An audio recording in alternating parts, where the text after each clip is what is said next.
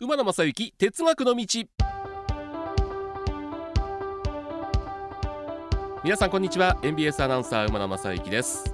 1月も末になって本当に冷え込んできました。北国の鉄道っていうのは雪に強いんですがそれでもこう運休が出たりとか相当な寒波がやってきておりますが皆さんいかがお過ごしでしょうか？馬野正幸の哲学の道97回目100回目が見えてまいりましたがあのー、この方も常連ですが東京都葛飾区の直樹さんからいただいておりました。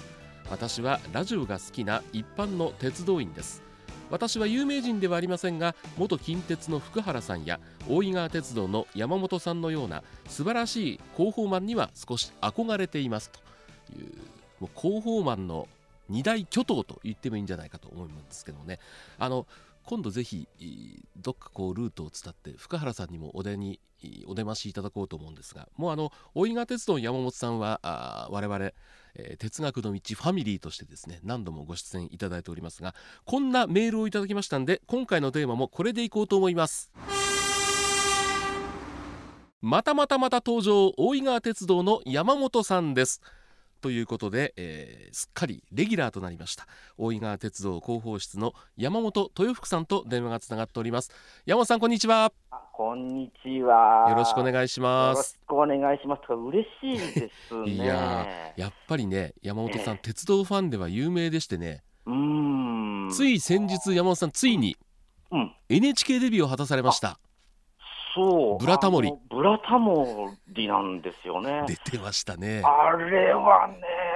ちょっと僕の歴史上でもかなり大きなものかなっていうのは正直なところありますね。もともとの放送が、あの岸田総理の会見でちょっと伸びたんですね。そうそう、1か月ぐらい遅れちゃったんですよね。ねそうなんですね。えー、あのでもでもね、うん、うんうんまあまあ、それはしょうがない話で。タモリさんがこう、大井川鉄道のいろいろたどってって最後の最後にあのアプト式に乗るというね、うん、そうですね、はい、そうですね。千頭の駅から。そうそうなんですね。ただ僕は見てて思ったんですが、はい、ちょっと山本さんのタモリさんを前に緊張気味でよそ行きでしたね。そうあ正直言いましてやっぱりですね、うん、今回は緊張しました。あのー当然、台本って渡されるんですけども、あるんですか、やっぱり、はい、やっぱありますね、ええ、まあ、あのある程度のところは決まってるんですけども、はい、特にあの車内で乗ったら、うん、あの、タモリさんからの質問に答えてください、はい、しかないんですよ。ええ、で、どういう質問来るの？っていうことで、ドキドキしてるんです、はい、えなので、まあ、こっちも本当にもう、あの心臓から、心臓がもうドキドキドキドキしちゃって、ええ、もうたまんなかったです。そうですか。あのえー、まあ、って言ったら、本当に何喋ってんだか、僕は覚えてないんですね。そんなに緊張されたんですか？えー、ただなんか、出来上がってみたらちゃんとなってるんで、うん、あちゃんと会話してんだと編集ってすごいですね。すごいですね。ねびっくりしましたね。ねでもタモリさんも鉄道にお詳しいですから。はい、詳しいですね。ね詳しいですし、あのやはりあのあの時思ったのが、はい、えー、地層であるとか、その、うん、山の形とか川の流れ方とか、はいええ、もう全般的に詳しい博識なんです、ね、そうですね、はい、えー、なので、まあ、こちらとしては、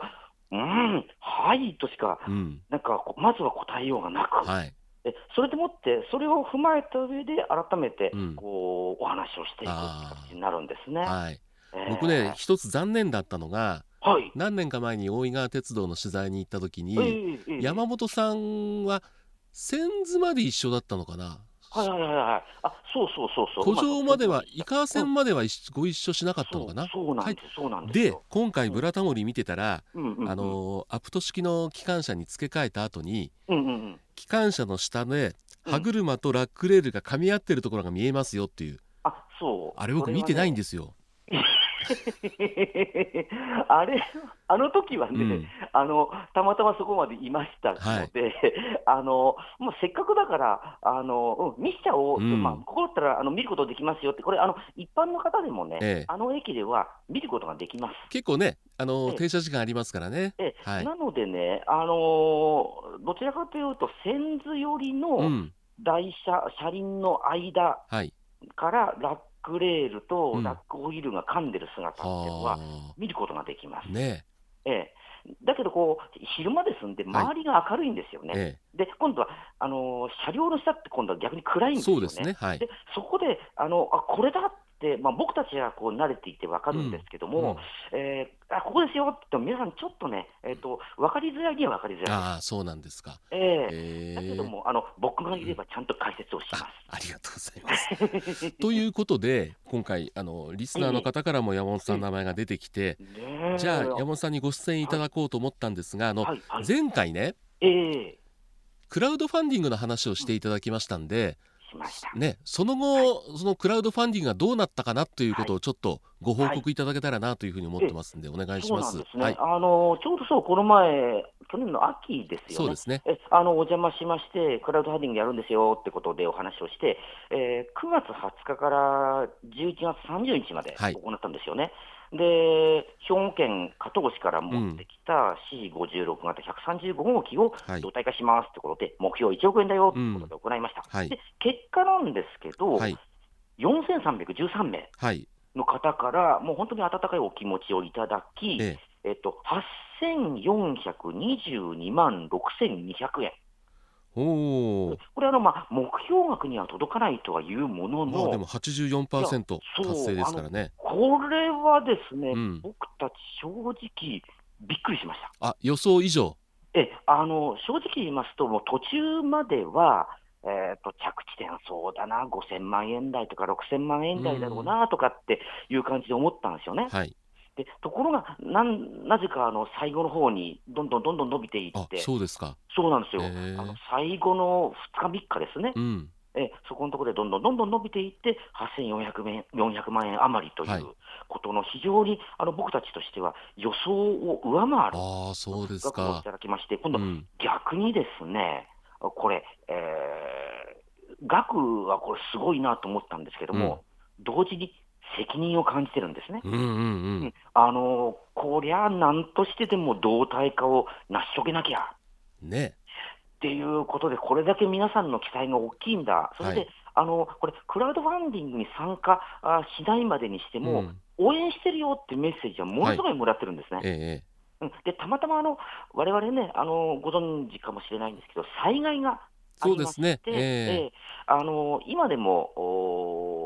大井川本線の半分ぐらいが、うん、あの運転止まってるんですけど代行ですね、今ね。そうですね、はい、それに関するメッセージもいただきまして、うんうん、本当に皆さんには勇気づけられましたただね、山本さんね、はいはい、えー、概算で8400万、はい、で4000人。ってことで、平均すると1人2万円ですよね。そうなんですね。ねえ。ー、あのー、これ、本当にびっくりしました。えー、あのー、中にはですね、はい、あのー、お一人なんですけども、これ、一個列車貸し切り。これ、えー、とちょうどこれ、番号に合わせまして、うん、561万3500円だったかな、うん。はい、えーと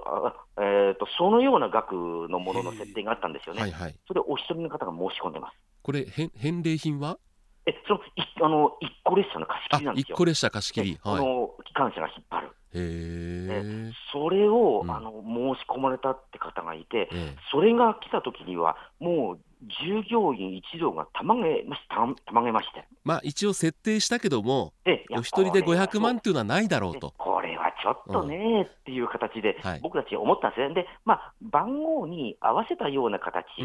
のものがあればいいかなっていうふうに思ったんですよね。ええところが、ところがでした。お一方、すごいですね。お見えになってましたね。やっぱり山本さんね、いろいろ聞くと、そのまあ、ふるさと納税でいう返礼品ですよね、それが魅力的だったっていうのは大きいんじゃないかって僕思ってて、関西にまあ鉄道好きのアナウンサーがあまたいるんですけども、その中の一人と喋った時は、やっぱりそのお礼の品に惹かれて、僕やりましたっていういましたよ。名前は一応伏せておきますけど、いました、え何を申し込んだんでしょう何だったっけな？えヘッドマークってありましたっけ？ヘッドマークあります。あります。だったかもしれないですね。はあ、うん、すごいですね。はい。いやありがたいな。その方と会ってみたいな。今度紹介しましょう今度紹介してください。そうですね、えー、えー、ブラタモリの曲です。はい。おあもしかしたら、よく乳母さんから名前が出てくる。そうですそうですそうです。はい。ああ、はい。ああそうなんですよ、この間、ねはい、えー、年末に会った時にそんな話してましたうわ、嬉しいですね。これ前山本さん、はい、お出になった時にお伺いして、そのスケジュール的な2年ぐらいかかるんでしたっけ？大体2年はかかるだろうと、ですよね、ただ、実際作業をしてみないとわからない部分があります。はい。でたまたまですね、あの我々が2025年の3月10日に、会社の創立が100年を迎えるんですよね。はい、であのそんなことから、一応、2025年度中にできればいいな、うん、そこをめどにしたいな、目標にしたいなっていうことで、はい、あのー、皆さんにはアナウンスをしてるんですけれども、ただ、あのー、そこはあくまでもめどであるとか、目標であって、はいうん、必ずしもそこに、えー、できるわけじゃないんですよっていうことも、正しい書きをつけながら、アナウンスしてるんですね。はいえー、うん、ただですね、あのもうすでにこのクラウドファンディング、この機関車のうーん復元、動態化作業ってもう始まっていまして、そうなんですか、えー、去年の12月から徐々に始めていきまして、うんはい、あの一番やっぱりメインとなる、はい、SL ですんで、ボイラーなんです、ね、はい、えボイラーをこの専門工場に1月16日に運び込んだんですよ。はいでそれでもこの専門工場で、まずは、えー、そのボイラーの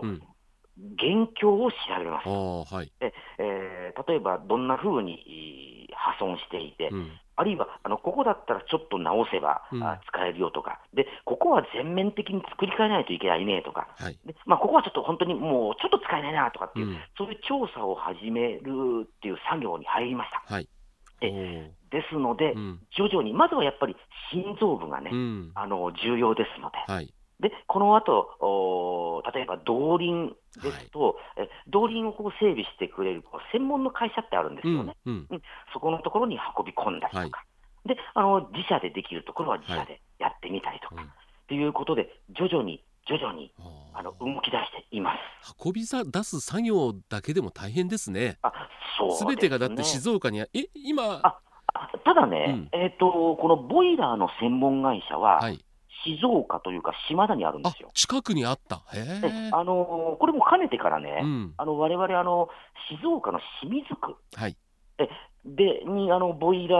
をあののあの整備をお願いしてるんですね。はい、でその会社があのなんとなんと、島田市内に第二工場を作ったんですよ。はい、えあのそれで、あそれだったら、すいません、第二工場、を運び込んでいいんですか、うん、ということで、えそうなってくるとね、運搬費も若干安くなる、ね、まあ、近いですからね、そうですよね、えーはい、あの清水へ運ぶよりは若干は安くなってる、ということで、えー、これはわれわれになんかちょっとした追い風なんですよね。なるほどね、えーえーえー、本当に徐々に、うん、うん進み出してい。る状態なんですね、じゃあ皆さんからいただいた善意の8422万6200円、はい、これが有効に使われ始めたというところですね。使われ始めてるんですね。これ本当にあの皆さんのお気持ちが、はい、あエネルギーになって、うん、えあの始まっています。うん。はい、なるほど。えであのただあ、出来上がるまでにはね、まだ多分あと、まあ、何年かはかかるでしょうし、はい、えー、ひょっとしたら、あのこの作業を進行させていく上ではね、うん、何か突然すごい困難なことっていうのが、まあねはい、あの当たっちゃうかもしれないし、うん、うん、これは何とも言えないところですよね。はい。うん、ただね、本当にわれわれはね、あのー、これだけの多くの方、多くの金額を、まあ、お預かりした、うん、本当に責任重大だな、はい、もう今はそれに尽きるんですね。あの山本さんね、この皆さんの善意で動体化に向けて着実にスタートを切って、はい、まあ、数年後には大井川鉄道のレールの上をまた走るという姿をね、想像してるんですけどこれ大変だなと思うのはその、C56 のこの機関車自体が動くようになっても動かす人がいなかったらこれダメで、はい、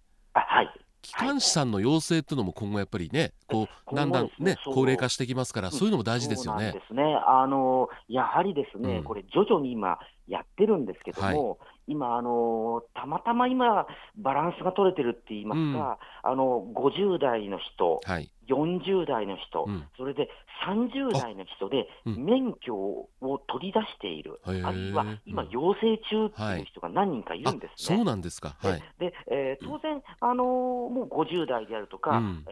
ー、っともうこと、えー、今年中に60歳を迎える人がいるのかな。はい。えー、そのような人はね、徐々にあの、まあ、定年であるとか、うん、ちょっとやっぱり、えー、こういう業務自体がちょっときついよってことで、うん、えー、違う業務にっていうことになってくるって人は当然出てくるんですけども、はい、えー、あのー、要請はね、えー、30代、うん、あるいは40代っていう方に、徐々にも、徐々には受け継がれていますし、うん、あと問題になってくるのは、やっぱりそれあ運転と同時に整備だと思うんです、ね、そこですね、はい、で整備の方も今、えー、SL の班の方は、今、40代、うん、30代、はい、20代。今現在、一番若い子で21歳だったかな、うんうん、あそんな若い方がいる、えー、そうなんですよ、ね、こう徐々に徐々に、うん、えー、受け継いでいこうっていうことで、えー、やっていかないと、うん、いくらね、あの機関車持ってきたよっていうことになっても、はい、実際それじゃあ、マンパワーはどうするの、うん、どうするの、整備どうするの、はい、ってことになってくると、これはこれは、せっかく皆様からいただいた温かい気持ち全員がね、うん、無駄になってしまう。ということで、はい、ここもちゃんとね、教育っていうですか、引き継ぎっていうですかね、えー、技術の伝承っていうんですかね、あのそういうのもしっかりやっていかないといけないなっていうふうにところ意識を改めるんですね、またね。いやでも山本さん、うん、お話聞いてると、はい、4000人を超える方からの善意の8400万、ええ、しっかり有効に使うためのレールはもうしっかり敷かれてるわけですね。もう敷かれていますね。ねはい、いやこれは楽しみ。あの、山本さん、時々ですね、その進捗状況とかまた教えていただけたら。嬉しいかなというふうに、はい、結構ね皆さんこのリスナーの方にぜひお勧めしたいのが、大井川鉄道のホームページを見るとですね、はい、いろんな情報がありまして、はい、例えば2月の22日川猫山猫という文字がついて、猫の日のいろんなことをやったりとか、ね、えーとね、今さっき発表したばっかりなんですよ。うんうんうん。あのー、2月22日、猫の日っていうんですよね。うん、で全国には、われわれの川猫山を含めて、うん、猫が隠れている駅が6つあると、えこれ、私たち調べなんですけども、はい、ほとんどこれ、関東圏なんですよ。はいはい、え関東、そうですね、われわれのところが一番西だったかな、あでもあ黒部峡谷がありますね、1個ね。はいえあのなので、ほとんど東側、大阪関と東側なんですけども、うん、ちょっとこんな言葉遊びもしてみましてね、うん、なかなかこれで、ね、猫の日切符セットって可愛いんですよ。ですね。ぜひこれ、ホームページ見てね。はい、それであの僕の座ってる席の向かい側にちょっとデザイナーがいるんですけども、えその子がデザインしまして、そうなんですか。あのデザインの風景って僕、見てますんで、僕は、えすごいこれ、可愛く仕上がったなと思って、あこれちょっと自画自賛なんですけども、これは僕はね、すごいおすすめです。おすすめおすすめです、えー、特別のヘッドマークをつけた列車も走るという情報もね、ね書いてありますんでね、えー、ぜひぜひ皆さんそういう形で大井川鉄道ね応援していただいたら嬉しいなというふうに思っております、はい、山さんまた時々よろしくお願いしますね。よろしくお願いします、はい、ありがとうございます、ぜひ機会があったらスタジオにもお邪魔したいですね、えー、ぜひこちらに来た時にはご一報いただければ、スタジオでまたいろんな情報をお聞きしたいと思います、よろしくお願いします。馬鉄97回目のゲストは大井川鉄道広報室の山本豊福さんでした。ありがとうございました。ありがとうございました。では皆さんこの後もご安全にお過ごしください。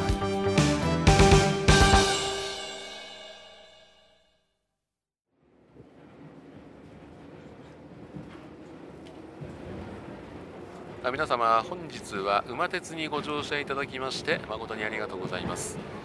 次は終点茶屋町茶屋町でございます。どなた様もお忘れ物なきようにご準備お願いいたします馬鉄またのご乗車お待ちしております。